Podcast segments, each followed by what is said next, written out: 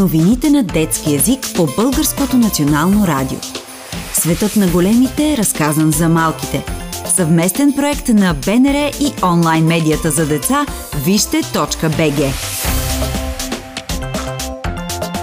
Защо толкова много дървета се изпочупиха от снега?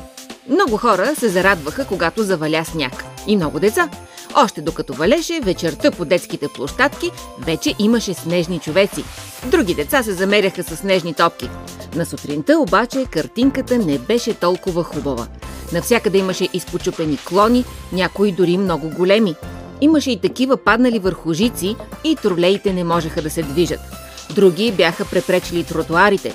Истинско бедствие. А самите дървета все още изглеждат много тъжно. Но защо стана така? Всички знаем, че през есента листата пожълтяват и падат. Така дървото се подготвя за зимата, включително и за снега. В листата има едно вещество, наречено хлорофил. С помощта на хлорофила, слънчевата светлина и водата от почвата се образуват хранителни вещества. Хлорофилът придава и зеления цвят на листата. Този процес се нарича фотосинтеза, защото фото се отнася за светлината. В фотография смисълът е същият – писане със светлина. През есента слънчевата светлина намалява. Това дава знак на дървото да спре този процес. Листата променят цвета си и падат. От дървото остават само тези части, които са устойчиви на студ – клоните и стъблото. Те и не могат да задържат толкова много сняг. Тази година обаче есента беше топла и слънчева. Беше почти лято. Хората се разхождаха по къс ръкав до края на октомври. Дърветата не получиха достатъчно сигнали, за да започне листопадът. Когато падна този тежък сняг, много от тях бяха още с зелени листа. Листата задържат много повече сняг от голите клони. Дърветата не бяха подготвени да издържат такава тежест, затова се изпочупиха по този начин. А там, където листата бяха зелени, те замръзнаха, също както биха замръзнали балконските цветя, ако майките и бабите ви не ги прибираха на топло. Затова, както обясни и Снежка Кара Тотева от Ботаническата градина на Софийския университет, вероятната причина за изпочупените дървета е закъснелият листопад. Да се надяваме, че повечето дървета ще успеят да се възстановят. Какво представляват конспиративните теории? Думата конспирация означава таен заговор. В конспиративните теории светът се контролира от тайните планове на шепа хора. Според тях случайности не съществуват. Хората се делят на групи добри ние и лоши те, просветени и заблудени. Добре познати на науката неща, като следите от самолетите във въздуха, се описват като част от нечий план за контрол. Някои теории са по-крайни от други. Замисли се за скиорите, които обичат да карат извън пистата. Ако наистина има мечки в гората, как така дълги години такива скиори нито веднъж не са попадали на мечка? Може би учените крият, че мечките отдавна са отвлечени от големите компании. Целта е да платиш, за да ги видиш в зоопарк? Шегуваме се. Измислихме този пример като типично конспиративно обяснение. Защо скиорите не виждат мечки? Мечките всъщност прекарват студените месеци в зимен сън и хибернация. Пък и повечето скиори все пак не карат ски в съвсем диви места. Колко по-просто от план на учени, компании и зоопаркове за извличане на пари, нали? Според научния принцип, бръснача на Окъм, по-простите обяснения са логически по-надежни от заплетените. Защо са опасни конспиративните теории? Преди интернет, измислицата за отвлечени мечки би стигнала само до шепа хора. Преди да стигне до телевизията, един куп възрастни биха казали «Ама това е измислица!» В ерата на социалните медии обаче нещата не са съвсем така. Често няма никаква проверка. Можеш да споделиш историята на ставане от леглото и преди закуска да са я видели стотици, дори хиляди хора. И част от тях наистина биха и повярвали. Това е много опасно. Повторението подсилва паметта, дори когато се повтарят неверни неща. Научните изследвания показват, че дори ако докажеш, че една конспиративна теория е лъжа, хората продължават да вярват в нея. Даже понякога по-силно от преди. Защо хората вярват? И умни хора могат да се подведат по конспиративни теории.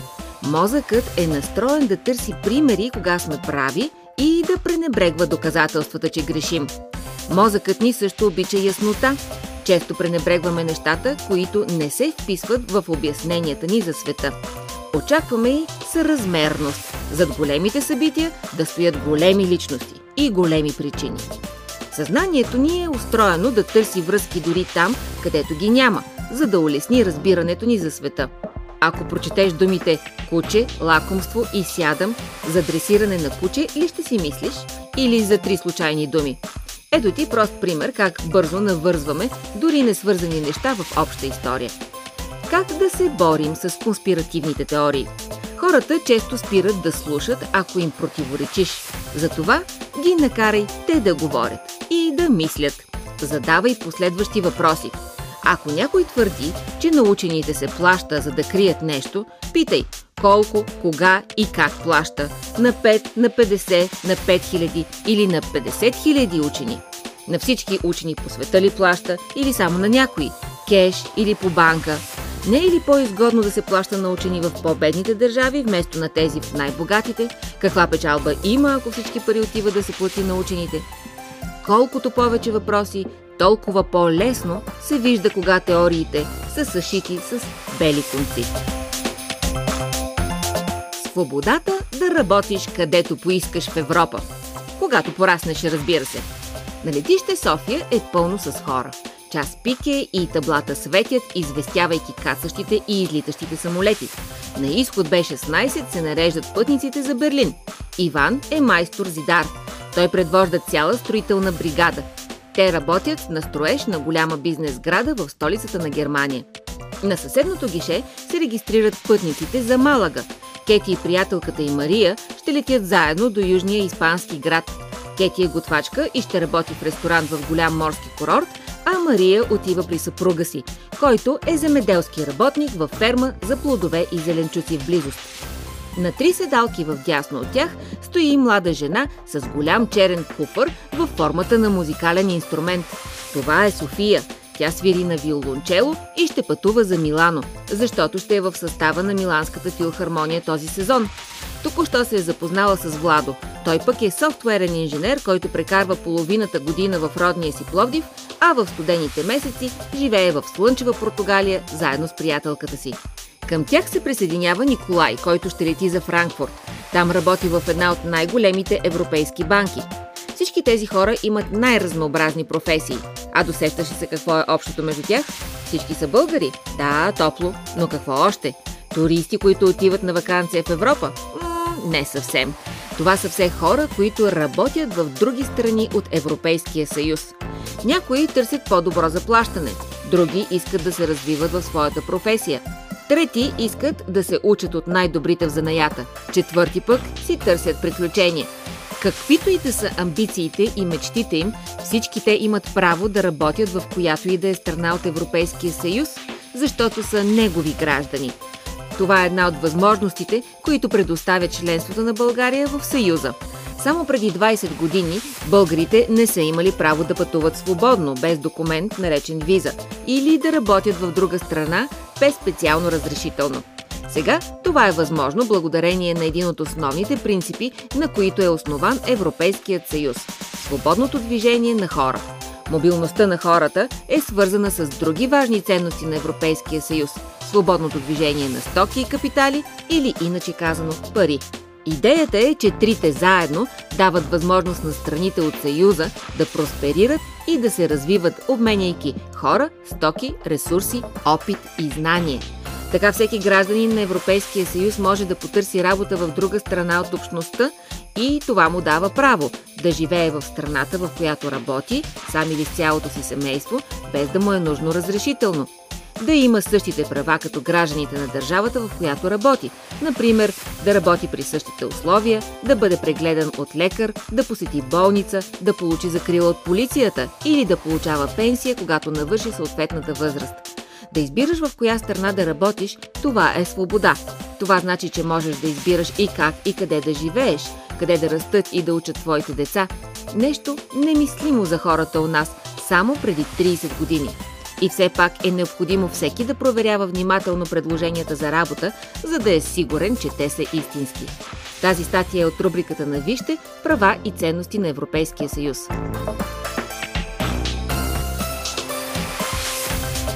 можеш да разпознаеш телефонните измами и да научиш и близките си да ги разпознават. Представи си, че ти звънят по телефона, мобилен или домашен, какъвто имаш. Търсят те по име и казват, че баба ти е в болница. Пулсът ти скача и си много притеснен. В състояние на стрес, мозъкът няма време да обмисля внимателно, а и обичаш баба и нямаш време за странични неща, когато има нужда от помощ. Мама и тате ги няма и гласът по телефона твърди, че положението е спешно. Не могат да оперират без да се плати специална такса. Лекарите ще минат до половин час, ако знаеш къде са спестяванията на вашите. Можеш да ги дадеш веднага. Тези неща не се случват с деца, но често се случват в обратния ред. Звънят на баби и дядовци за спешен проблем с внуците им. И за съжаление, много хора губят спестяванията си, мислейки, че помагат на любим човек. Кой се хваща на тези измами и защо? Много хора се чуят. Що за наивен човек би повярвал? За съжаление, изследвания на измамниците и техните жертви по света показват, че може да се случи на всеки. Някои измами са твърде очевидни и има нескопосани измамници, но други са толкова убедителни, че жертвата дори не подозира. Даже има случаи на измамени измамници, т.е. излъгали са ги, макар и те самите да знаят как да лъжат от собствен опит. Помниш ли, че важен момент в измамата е нещастен случай с любим човек? И трябва да се действа бързо. Това не е случайно. Когато действаме в отговор на силни емоции и с краен срок, мозъкът работи на автопилот. Няма време и енергия за внимателно премислене и логика. Така хората правят грешки, които никога не биха допуснали на спокойствие. Интелигентността няма значение, ако мислим, че близките ни са в опасност. Човешка реакция е първо да се притечеш на помощ и след това да питаш. Затова не трябва да обвиняваме жертвите, че са наивни. Проблемът не е тяхната доброта, а в наглостта на измамниците. Освен класически обаждания, много нови измами стават с фалшиви сайтове. Хората получават СМС за пропуснат полет или опит да влязат в профила им, трябва само да отворят линка, за да поправят грешката, преди да разберат са отворили линк към вирус или са дали паролата в фалшив сайт. Как да се предпазим? Много измами работят ако се изненада. Ако знаем най-новите номера, по-бързо ще ги разпознаем. Друг начин да се справим с измамата е винаги може и трябва да искаме документи и информация от хора, които искат пари и лична информация. Две имена, служебен номер и карта, номер на болницата или полицейския офис – може ли да изчакат, докато наберем баба, мама, болния човек на другата линия? Не бива да отваряме линкове от СМС и подозрителни мейли. Винаги може да си влезем в профила по нормалния начин и оттам да проверим за съобщенията, които се очаква да имаме. Понякога от скука някои хора търсят да излъжат непознат по телефона. Това е окей okay, само с видими, забавни и безобидни лъжи, като «Госпожо Иванова, жирафът ви пристигна. Ще помогнете ли да го изкараме от асансьора?» Но когато някой има полза от измамата, нещата стават сериозни.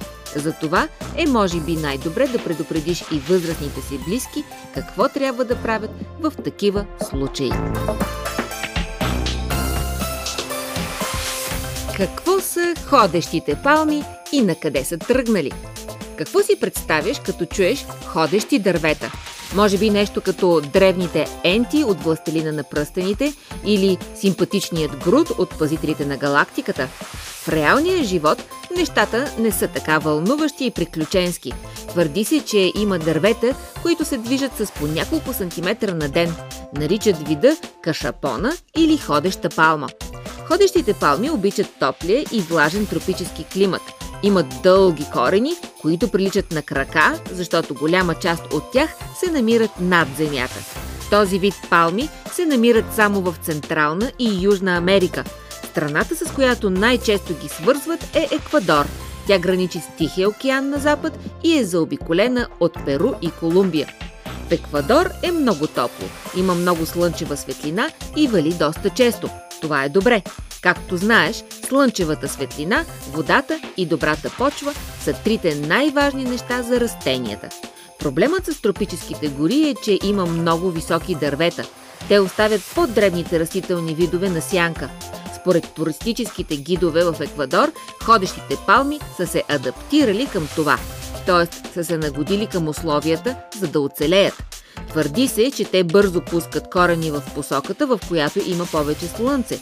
Като дървото се наклони в нова посока, старите корени се отделят от почвата и дървото бавно се мести, малко по малко в посока на новите корени и слънцето. Ходят ли наистина? Обяснението за изместване към Слънцето звучи логично, но работата на учените е да се съмняват.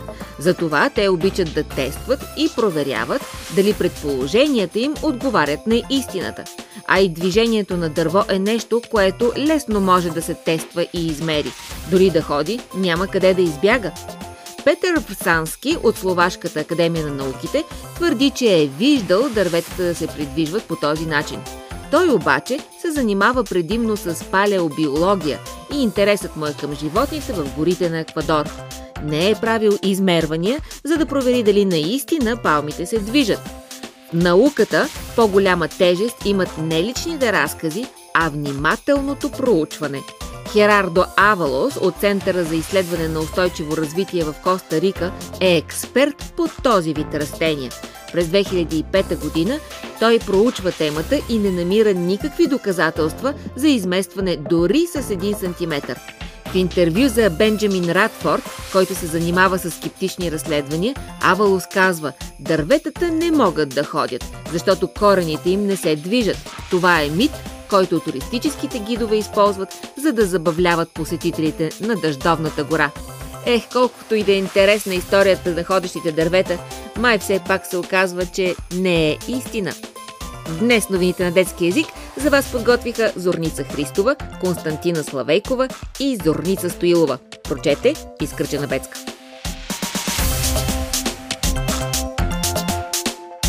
Още новини на детски язик можете да намерите на сайта Детското БНР, както и в сайта вижте.бг част от платформата за насърчаване на детското четене Книговище. Вие слушахте едно съвместно предаване на Българското национално радио и фундация Гутенберг 3.0.